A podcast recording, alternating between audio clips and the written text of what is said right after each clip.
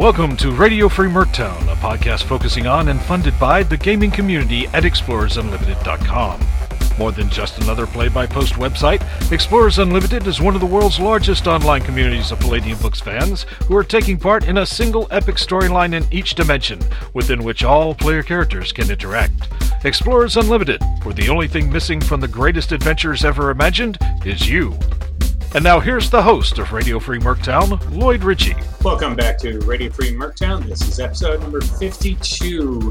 Uh, today we have uh, three panel guests uh, Nathaniel, Kyle, and Brian. They'll be introducing our, themselves. And we will go through patron shoutouts and then two discussions, followed by a Steam Key giveaway for one of these gentlemen. Uh, gentlemen, why don't you go ahead and introduce yourself, uh, starting by the itinerary list my name is Nathaniel. I go by Nate. I play, or my GM account is Underguard, which is the one I'm on most of the time. I play in several different groups and AGM for a couple, AGM for a couple as well. I'm Kyle. Uh, my GM account is Sum of All Fears. Uh, I have a couple other player accounts, and I am uh, Underguard's uh, AGM as well. Brian, aka Dark Lord, the rules guru slash Phase World DM slash Galactic Adventurers GM. In addition, I play Ronith in Heroes for Hire and Veld in the Spook Squad. And if I'm not mistaken, Kyle, you're a fairly new GM on EU. Uh, Nate's been around for a couple months now, and Brian, of course, is an old hand. Uh, that about correct? Uh, yes. Um, my GM account was created four days ago, I believe. Um, but uh, I'm picking up the uh, the, the um, Merctown Armored Recon Service guys. Uh, they were a group that was in trouble, um, and I'm picking them back up to see if we can uh, save them. I've got six people interested out of eight so far, so I think we're I think we're going to do uh, pretty good with them. Well, fantastic! You got some uh, experience to draw on uh, in the GM's cabal. Um, let me cut to since this is going to want to segue directly into our conversation. Let me get the shout outs for our new patrons out of the way. Uh, this is covering the period of March and April. Uh, Shout out to Anthony Dunn, Daniel Fackelman, Dan Frederick, uh, a returning patron, uh, James Marlow, returning patron, uh, Boyce Towell, uh, Rob's uh, uglier, e- more evil brother, um, David Mercer, and uh, Tim Brownrigg actually upgraded his patron account. So kudos to all you, and thanks for your support.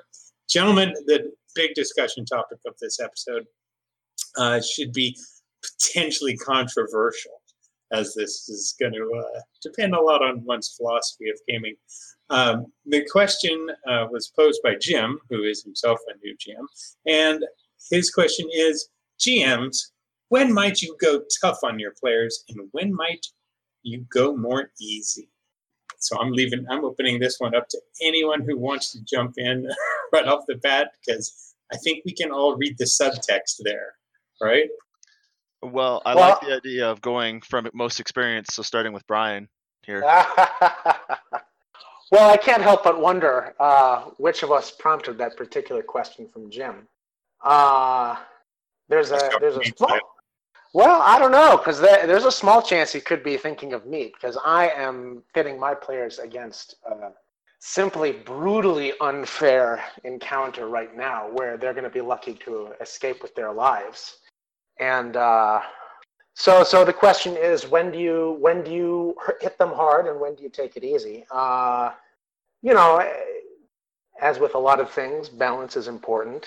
Uh, if if they're getting a little complacent a little cocky they haven't had any armor or anything destroyed in a little while you know throw them something that's a bit of an uphill battle and make them uh, make them bleed for it a little bit. But at the same time you know if it's all a slog all the time that's not too much fun over the long run. So you gotta try and gauge the mood of people uh, in chat, and uh, you know just do your best to read the room and, and mix it up. There's definitely a place for both putting the screws to them and taking it easy, and uh, you just gotta you know you gotta do what's most appropriate for the narrative and for making a fun game. Uh, I like to think their current impossible encounter is uh, serving a couple of narrative purposes. The, the basic idea is I'm introducing uh, super soldiers that are scaled up to phase world power levels, which has proven challenging for uh, a lot of characters who normally rely on just putting out a lot of damage to win fights. Uh, anyway, that's that's my take on it. But I can now yield the floor to some of the some of the new guys to see what they think. I think uh, reading the players um, uh, plays in heavily with me, and how often or we got into this conversation a little bit in the chat when it was brought up specifically, and uh, it was brought up about a specific type of uh, power being used or how often they try to abuse a certain aspect of their different characters. Um, when it comes to individual players, I tend to be more lenient on the players that are more understanding in the given situation. So if they are not getting what they wanted and they're not throwing a fit about it, if they go with the flow of it, they might find that they get something that they actually do really want down the road um, as a sort of reward for putting up with it or, or continuing on going down the track. Those that tend to argue or try to fight their way through it, um, I might be a little bit more aggressive towards. Not necessarily focusing them, but not always catering to them either. In conjunction with what Brian was saying about reading the floor and um, making sure that they're not too complacent. I took over uh, AA professional services in the middle of a GM mess where the last GM had left. The AGM was kind of um, in and out. There were no notes on it. Uh, and they were in a very, very challenging, near mini epic level campaign. Um, so I was rather benevolent for that throughout that whole adventure because that single arc took over two years to complete in real time.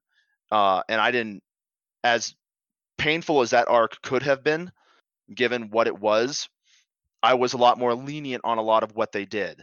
That way I could just get them back, get them through the arc, get them home, let them do the projects that they had been trying to do for two years, uh, and then submit them to my arc, which they may find is not as lenient at, or benevolent as the end of the arc that I had to fashion to try to keep up with the story.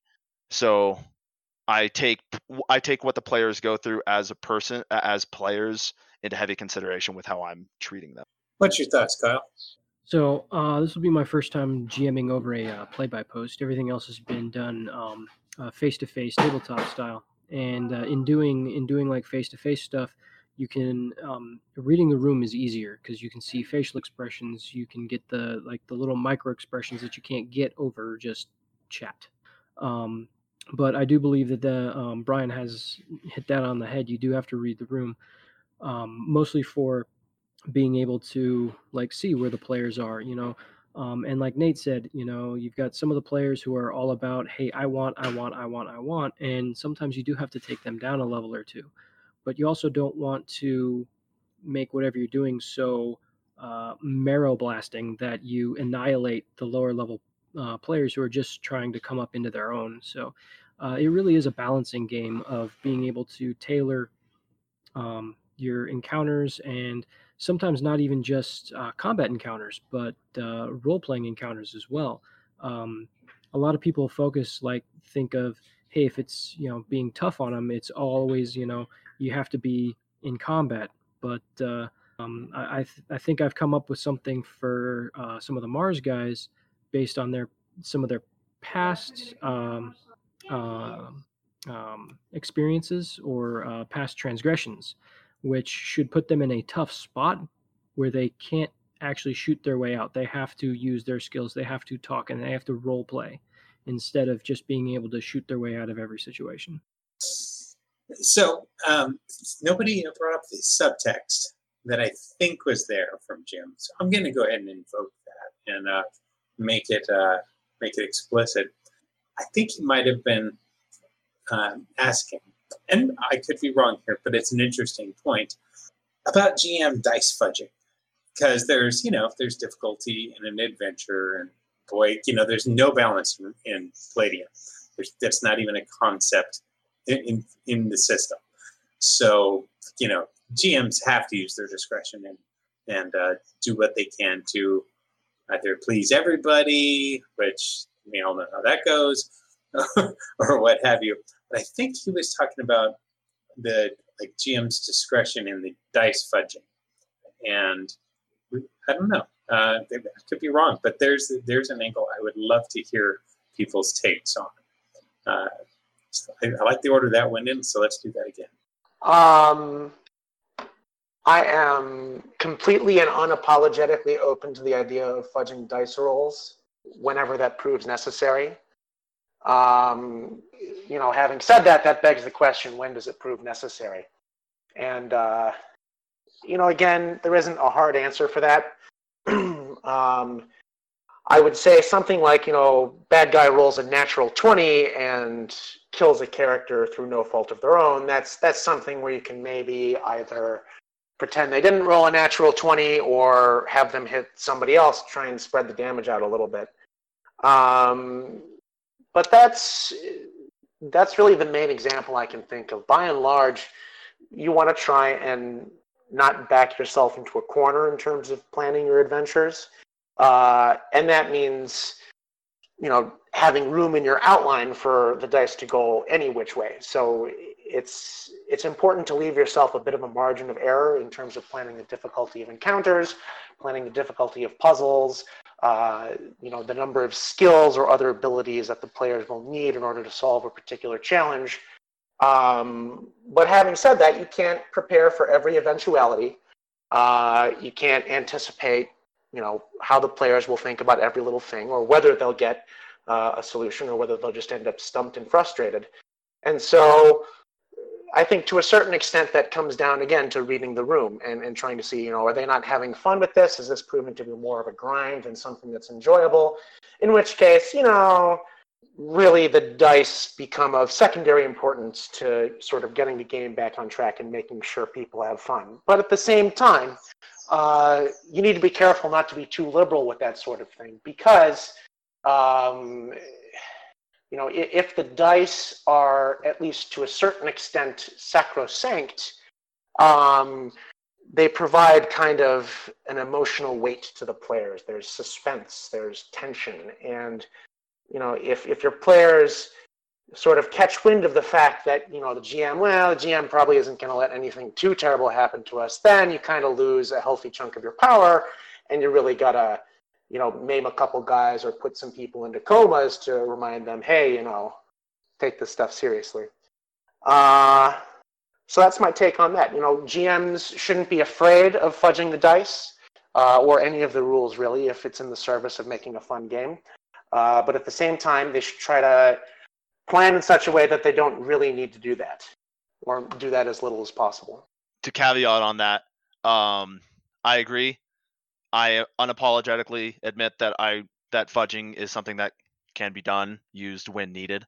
Um, for for a prime example, one of my favorite examples to use on that type of idea is if a team goes again purposefully ignores the hints and goes tries to attack a stronghold that is obviously overpowered quite obviously in, through descriptive text going to be impossible to defeat and whatnot. They still want to try to go and attack this thing.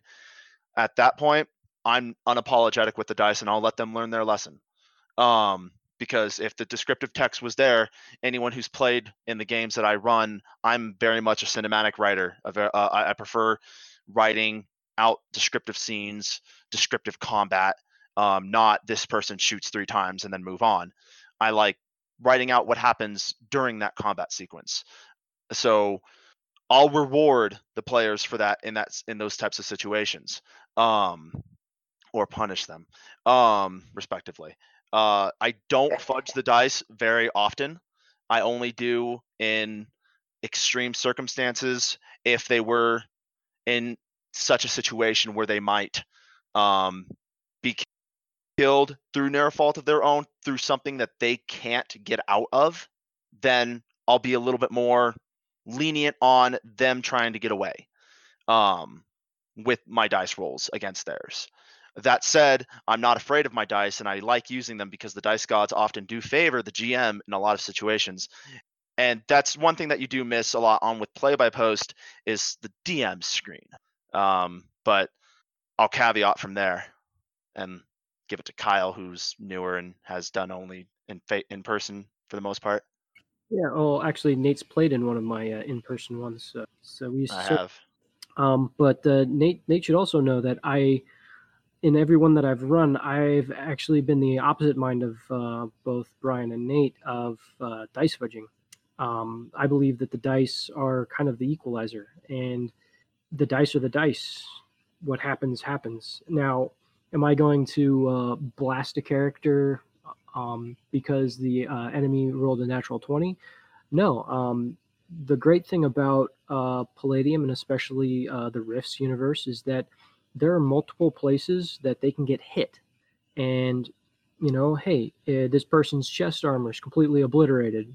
Uh, rolls, uh, the, the enemy rolls another natural 20 to hit him again. Well, maybe instead of just killing the character outright, I can choose where that hit lands. You know, definitely he's feeling it. Definitely he's not happy about it, but he's not dead. The character's still there and able to do something as a reaction to that. To quote Brian, uh, why kill a character when you can torture them? Right, and and to caveat on a little bit of not fudging too much so that the GMs so that the players don't become too complacent. Something that I do miss truly from tabletop play by post is when you have the people or versus play by post is when you have the people sitting around you and you have that awesome DM screen, the um and uh, anonymity of the dice roll that you roll and watching your players' reactions to not knowing what the dice are behind your little screen, knowing that it controls their fate is something I do miss from play by uh, moving into play by post away from tabletop. Because um, there is that level of in in in on tabletop dice fudging i feel happens less because you're actually you, are always rolling the dice right there in front of them and you are seeing their reactions and they're like oh crap what's happening to us next kind of thing so uh, just to put my two cents in on this i uh, do uh, fudge the dice behind the jam screen. It is a confession. But I don't do it often. And I have a, a, a very well defined, if subjective, standard for doing so. And that is is it dramatic?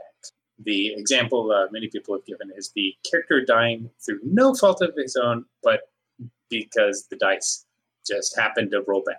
Well, that's not dramatic. That's that's anti-dramatic, right? uh, oh, hey, you just happened to get a nat 20, and the, die, the damage rolls were just happened to be so bad that, hey, your character's just dead. One shot, and it's inconsequential. It doesn't serve the narrative. It's just boring and kind of dissatisfying. So I don't, I'm not cool with that. If that happens, then I will, oh, hey, you know, maybe blow a hand off. And, oh, well, you know, there's, there's uh, there's what biosystems if you're a mage. You got options in Rifts. Um, and the other thing is uh, the, the flip side of that. If it would be totally anti-traumatic for the big bad guy to get iced with the with a with a nat 20 to the head, well, I'm not going to let that happen. That's just anticlimactic. It's not dramatic, uh, you know, under most situations, and especially if you want the, that guy to be a recurring villain it's like, no, no, no, no, no, no, no, no. No, this doesn't serve the narrative. It might serve the player's goals, but that doesn't serve the narrative. And the narrative comes first, the drama. Uh, you want a satisfying story. And, you know, hey, uh, recurring villains can be ultimately beaten, but it's much more satisfying if they're a real challenge. And, you know, they've they manage to either slip out of the character's grasp uh, once or twice, uh, you know, or soundly defeat the, the, the characters or what have you. Uh, you know, the there's a, a lot of really good examples for this. But whatever's dramatic, that's my standard. Uh, if it's the if, if the, the scene isn't isn't dramatic, if the uh, fetching of the dice doesn't serve the drama, then I won't do it. If that means uh, your character loses a fancy toy, eh, too bad. You know, uh, I don't care about your gear at all, players. Not a whit. Care about your characters and you having fun with them. So don't get too tied up in your your gear, but definitely look to the development of your character. I've been really trying to focus on this in the uh, Roll Twenty campaigns and using downtime for that purpose and other stuff. Uh, and you know, they're not very gear centric campaigns that I'm learning. and for for that reason, because okay, uh, a really cool power armor is maybe useful, but it's not dramatic. So let's let's serve the drama. Let's serve the narrative. Well, and see, I, I, I don't know. I'm, I'm, I'm actually going to have to disagree, and maybe it's because I haven't actually run a game on, um, on play by post yet. But I, um, I don't know, like, like kind of like Nate. I'm a very descriptive person, so like, I will, as a player, I will attach descriptions to like emphasize what exactly I'm doing. Um, at least when I was at face to face playing and face to face GMing, there were always uh, greater descriptions provided for actions. So that way it would be, you know, you would get the drama in in the narrative that was created out of the dice rolls. And sometimes it would, you know, completely go in a direction that I never anticipated. I remember creating a uh, um, a huge boss fight for these guys, and they they breezed through it with ease, and I was a little upset at that. But no more than like an hour later, two players are dead and it was because of their own dice rolls they accidentally shot each other. Or uh, actually they, they accidentally uh, um, killed each other because of bad dice rolls um, on a uh, random level one guard encounter when they were trying to sleep. That's horrible. Yeah. i can caveat on that a little bit too because i when i'm usually writing stories uh, or arcs as it were campaigns I write as though I'm giving where I want them to go, where they're starting at, not necessarily how they're getting there. Things that they can look for, things that they can try to do, but nothing that I don't know where they're going. They can, as, a GM, as players, I've I found it more enjoyable for me to respond and see where they're going based on their intentions. I'm not. I very rarely will force um, narrative uh, in a specific direction unless they really need to make a right turn at this light. Like they can't go left or straight. Period. You can't go. You can't go reverse. Like this. This needs to happen.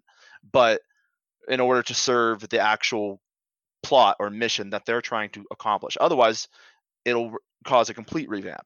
Um, which I'm not necessarily against, but I like to let them find their way and then continue on from there. When it comes to reoccurring villains, I don't make villains necessarily with the intent for them to be reoccurring. If they become reoccurring, awesome. If they don't, awesome. If I built one to become reoccurring and it dies, uh oh, he had a brother, or something along those lines develops, and now it adds a personal vendetta. Now it adds a per now and it adds new flavor to the story for me when I'm doing it that way. Um, so because as much as getting a random sniper headshot on the uh, final boss and popping your brains out. And I'm like, okay, I didn't expect that roll. And he he failed his dodge check. He failed his parry check. The player got nat 20 and almost max damage. Okay, we'll make this cool. Let's see what happens. And then I'll throw in a curveball. But they can have the kill, kind of thing. It's come well. There's two points there. One, I'm not talking about railroading. Uh, that's a oh, that's a distinctly separate thing. Uh, but this comes down to a basic philosophical difference with, of, regarding the dice, and this is a uh, this I was like it's probably going to be controversial uh, because there are some players who view the dice as sacrosanct, and you know uh, as as like an objective arbiter of fate, and then there are others who do not who view them as a tool. And, you know, this is just, this is a divide which is never going to go away. uh, just as so long as players know, hey, this is how I roll. I think everyone's everyone is well served, and there's no wrong way to have fun. Not to quote Pirates of the Caribbean, but to quote Pirates of the Caribbean, I like to view them as the code. They're more like guidelines than actual rules. You follow them for the most part, for me anyways. I follow them 95, 96% of the time. Yeah, most of the time they're not, it, it, you know, they're not, uh, uh, whatever their outcome is, isn't hyper dramatic. It isn't going to uh, change the nature of the story. It isn't going to turn the climax into a denouement. It, it, it's not going to do all that. Uh, sometimes these things will. And if you're a, if you're a stickler on the objectivity and sacrosanctness of the dice, then you're going to simply accept that denouement and rejigger things and get creative. Which, I mean, being creative is a, one of the fun parts about being a GM. Uh, and and, uh, and this almost invariably happens in Roll20, just FYI, because it is basically like face to face because you get to see the dice rolls of the GM. And there's no GM screen, which kind of sucks. But uh, anyway, sidetracked. So, any last last words, uh, Brian, on this uh, on this subject matter? No, I think I'm good. All right. Well, let's uh, let's segue in to our tips for players to remain engaged. They don't have a lot to work with from a GM post. So uh, I will. Uh, I'll let uh, you know. Let's reverse the order. Let's let's have Kyle go forward. He's he's been a face-to-face GM, so he has experience in this. But this is a play-by-post thing, so let your inexperience shine, sir. um. So, and I've I've actually come across this myself. Um. You know, like the the GM post is uh, centric on a different side of a ship or something like that, and um, my character has little to do. It's not that my character has little to do; it's more that I just need to figure out what else to have my character do.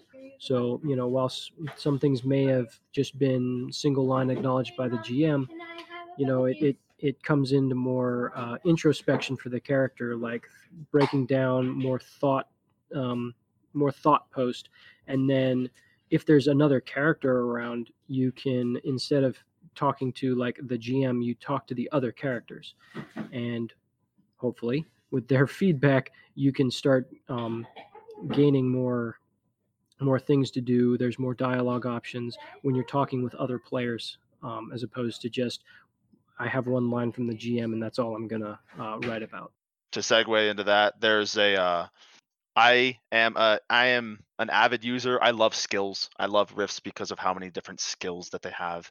Even if the skills aren't always centric on something, I don't need the skills that I have to technically be important to the GM if I don't have anything to work with from a GM post.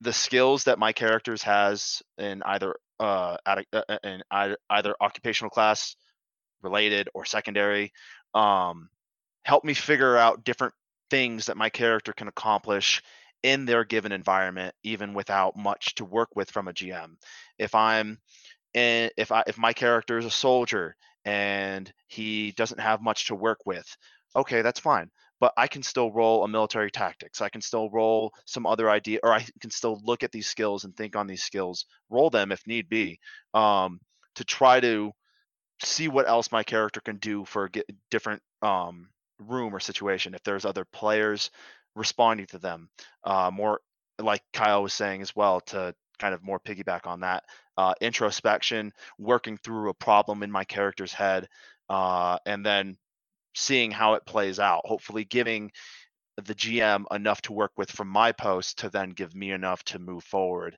in the next post uh, it is something that we have to kind of battle with on play by post settings because we're posting once at most maybe twice a week, depending on how active your group is um, and your GM is. But it's nothing like a tabletop setting where you're going to cover, uh, you would cover the equivalent of eight or nine weeks worth of role play in a single setting, if not more, based on what you're doing uh, in tabletop versus play by post. So you have to be creative. And also the fact that our posts are directly related to our experience and we have to meet certain criteria on each of our posts to make sure that we get proper amounts of experience has made me really dig more into my skills and what my characters can do. Yay, my forcing helped. So I think there are two answers to this question, depending on sort of how habitual it is. Because I think that is one of the things uh, some new GMs to play by post have a sometimes a hard time adjusting to is the need to make sure there's something kind of hanging in every post that every character can react to. And that's not always going to be possible, you know, in situations where you really just need the leader to make a decision and take the lead on making the plan and so forth. And when that happens, uh, you know, as Nathaniel said, you can rely on uh, skill rolls. That's that's a good choice. Try and scope out the situation, see what expertise you might be able to add. Uh, what Kyle said is also good. You know, look for other characters in the scene to interact with, be they NPCs or other PCs. Uh, and if it's an occasional thing, you know, some of the characters, like during a briefing, who aren't the leader, uh, you know, might have to basically be quiet and write more introspective posts. And that's that's good to do every once in a while but it's more of a problem when it becomes habitual. And uh, the thing i would say there is players shouldn't be afraid to you know nicely say to their gm you know i could use a little bit of something to react to in this post if i do x do i get anything or something like that so i, I would encourage you know players that are maybe having a, a habitual problem with this to bring it up to their gms and maybe have some constructive suggestions for skills or other abilities that you can use that are sensory or information in nature and might help add to the scene a little bit. Uh, and I think as most GMs get used to writing these kinds of posts, they can understand the need to plant, you know, three or four different hooks in a post that different characters can react to in different ways. Uh, so yeah, that's that's how I would suggest trying to address that problem. And so I heard a lot of good stuff. Uh, and much of it covers a lot of what I, I normally suggest, which is, like Kyle said, uh, interaction with characters or or uh, NPCs. So that's always good, and that can sometimes engender further post replies within the week. So that can actually help really build up your post rate, which gets you more experience. Which is, I mean, it's just a cumulative net win for everybody. Interact as a group, boy, they it really really rewards everybody for that. Uh, which I mean, that's what we do at an actual tabletop when we're playing. It's I mean, if there's argument and discussion amongst the players, the game is is successful because that's I mean that's what the game that's what the whole game is about. It, you know, role playing. Um, you know, unless it's like about the rules, it's just a total drag. Uh, Okay, so the next thing would be the uh, that I would actually suggest, and I this has been echoed already, and that is the introspection. This is how you get to know your character. This is how other people get to know your character. I mean, there's what they say, sure, and that's maybe what their telepath, all they actually hear.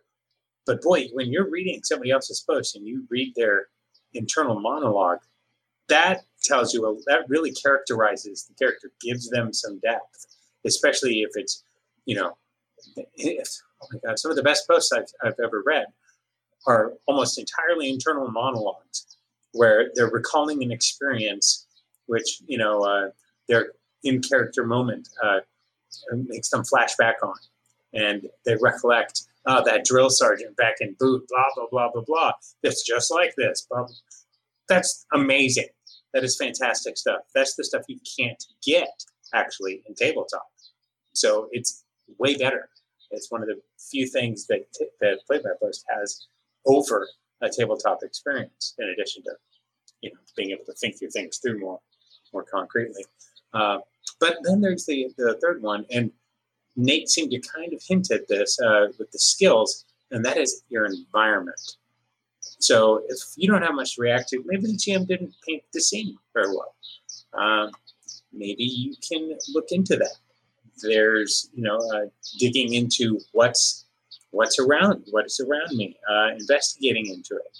Uh, there's just interacting with your environment uh, you know in, in a kind of meta way in a kind of a meta sense you know npcs and other characters are part of the environment well so is the actual environment the physical environment uh, what's around you how are you interacting with it uh, is there something in the environment that's giving you the heebie-jeebies or that makes you recollect? And boom, there's your internal monologue. And I think Brian offered a really good suggestion, which is, hey, contact your GM. Like if you got, if you're missing something, if you're like, ah, I don't have much really to work with, and you don't want to necessarily do this thing on your own, or it becomes kind of routine, then maybe just I am your GM and be like, hey, um, what can you tell me about this in this post? Because I don't seem to have much really to respond to. And I can do an internal monologue and da da da da da, but I'd really like to be able to engage with the story a little bit more. that's a great way to say to both criticize and compliment. I'd like to engage with the story more. That that shows interest, and that's kind of respectful, and GMs love that. And at the same time, it's like, hey, but I'm kind of lacking. So it's a good a good way to do criticism. So without actually doing either. So it's fantastic. Um, so contact your GMs if you if you find you have a little too little to work with. Um, any uh, any further thoughts on that, John? I, I, have one last thought that I'd like to make a plug for. Uh, to to all the GMs who kind of struggle at times for giving all of their players something to react to.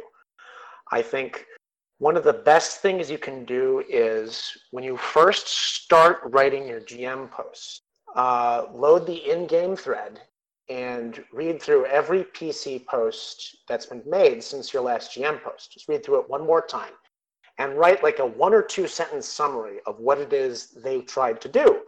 And make sure you include any skills or abilities and that kind of thing uh, that they try to do. That way, uh, those kind of sentences can serve as the outline for the first half of your, of your, your GM posts, where you resolve the player's intentions in terms of their actions. And it can give you uh, a lot of guidance in terms of information to give them and other kind of tidbits that you can use to keep them engaged without necessarily distracting from the main story by having, you know, a million things going on at once. So uh, I would encourage new GMs to start there in terms of looking for things to give their players to react to. And I, I use that method frequently. I love that method. Uh, and I found myself doing that as soon as I took over APS. I would like to second Brian's men- uh, mention on that because that has helped me in the creation of descriptive GM posts that do usually give everyone something to respond to. I haven't had that complaint come down to me yet. I've only been jamming on EU for a little under a year at this point, but still, um, doing that method has saved me a lot of grief.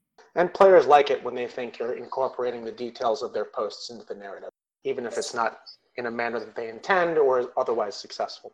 This is a little inside baseball, but the first thing I do once I put up the basic GM placard with the conditions and the in progress note is I literally quote or copy and paste every player post and put it under its own uh, subheading within the GM post.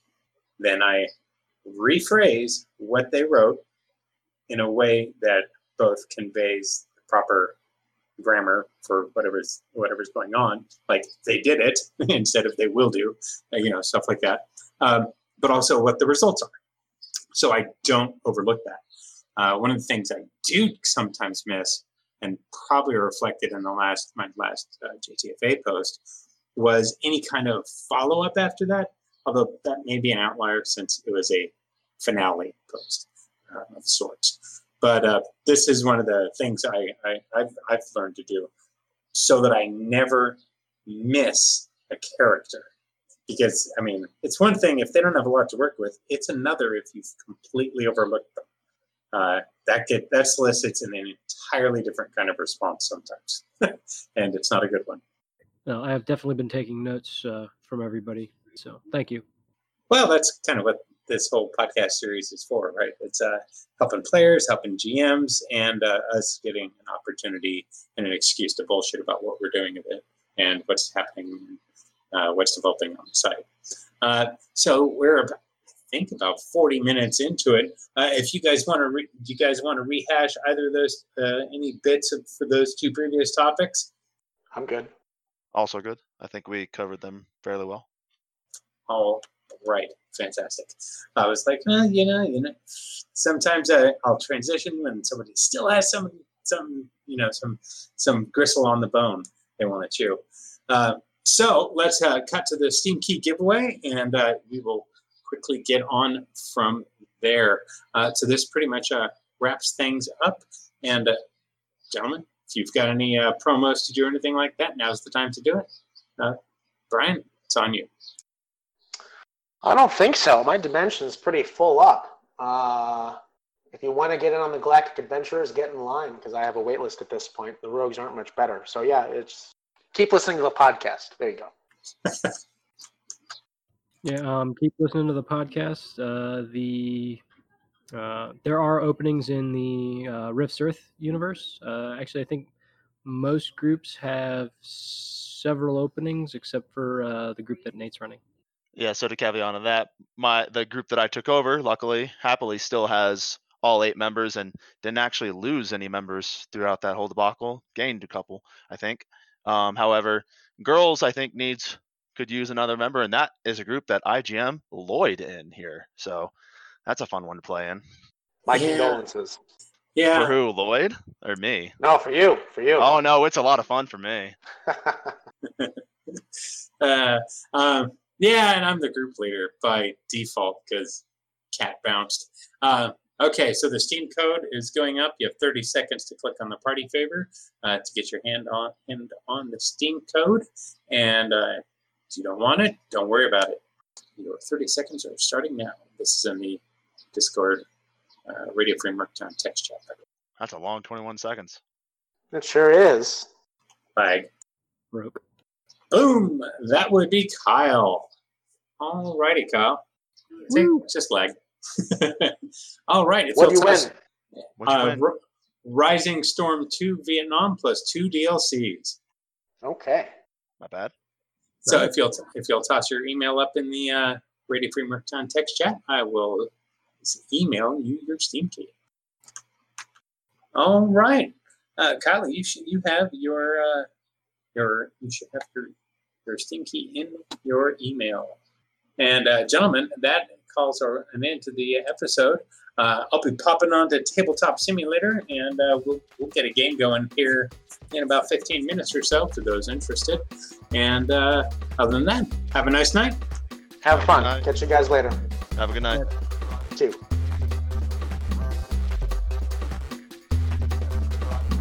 This has been Radio Free Merctown, a WMRK production. Contact us at radiofreemerctown at gmail.com and support Radio Free Merctown on Patreon for as little as $2 per month. Visit us on the web at explorersunlimited.com for more information.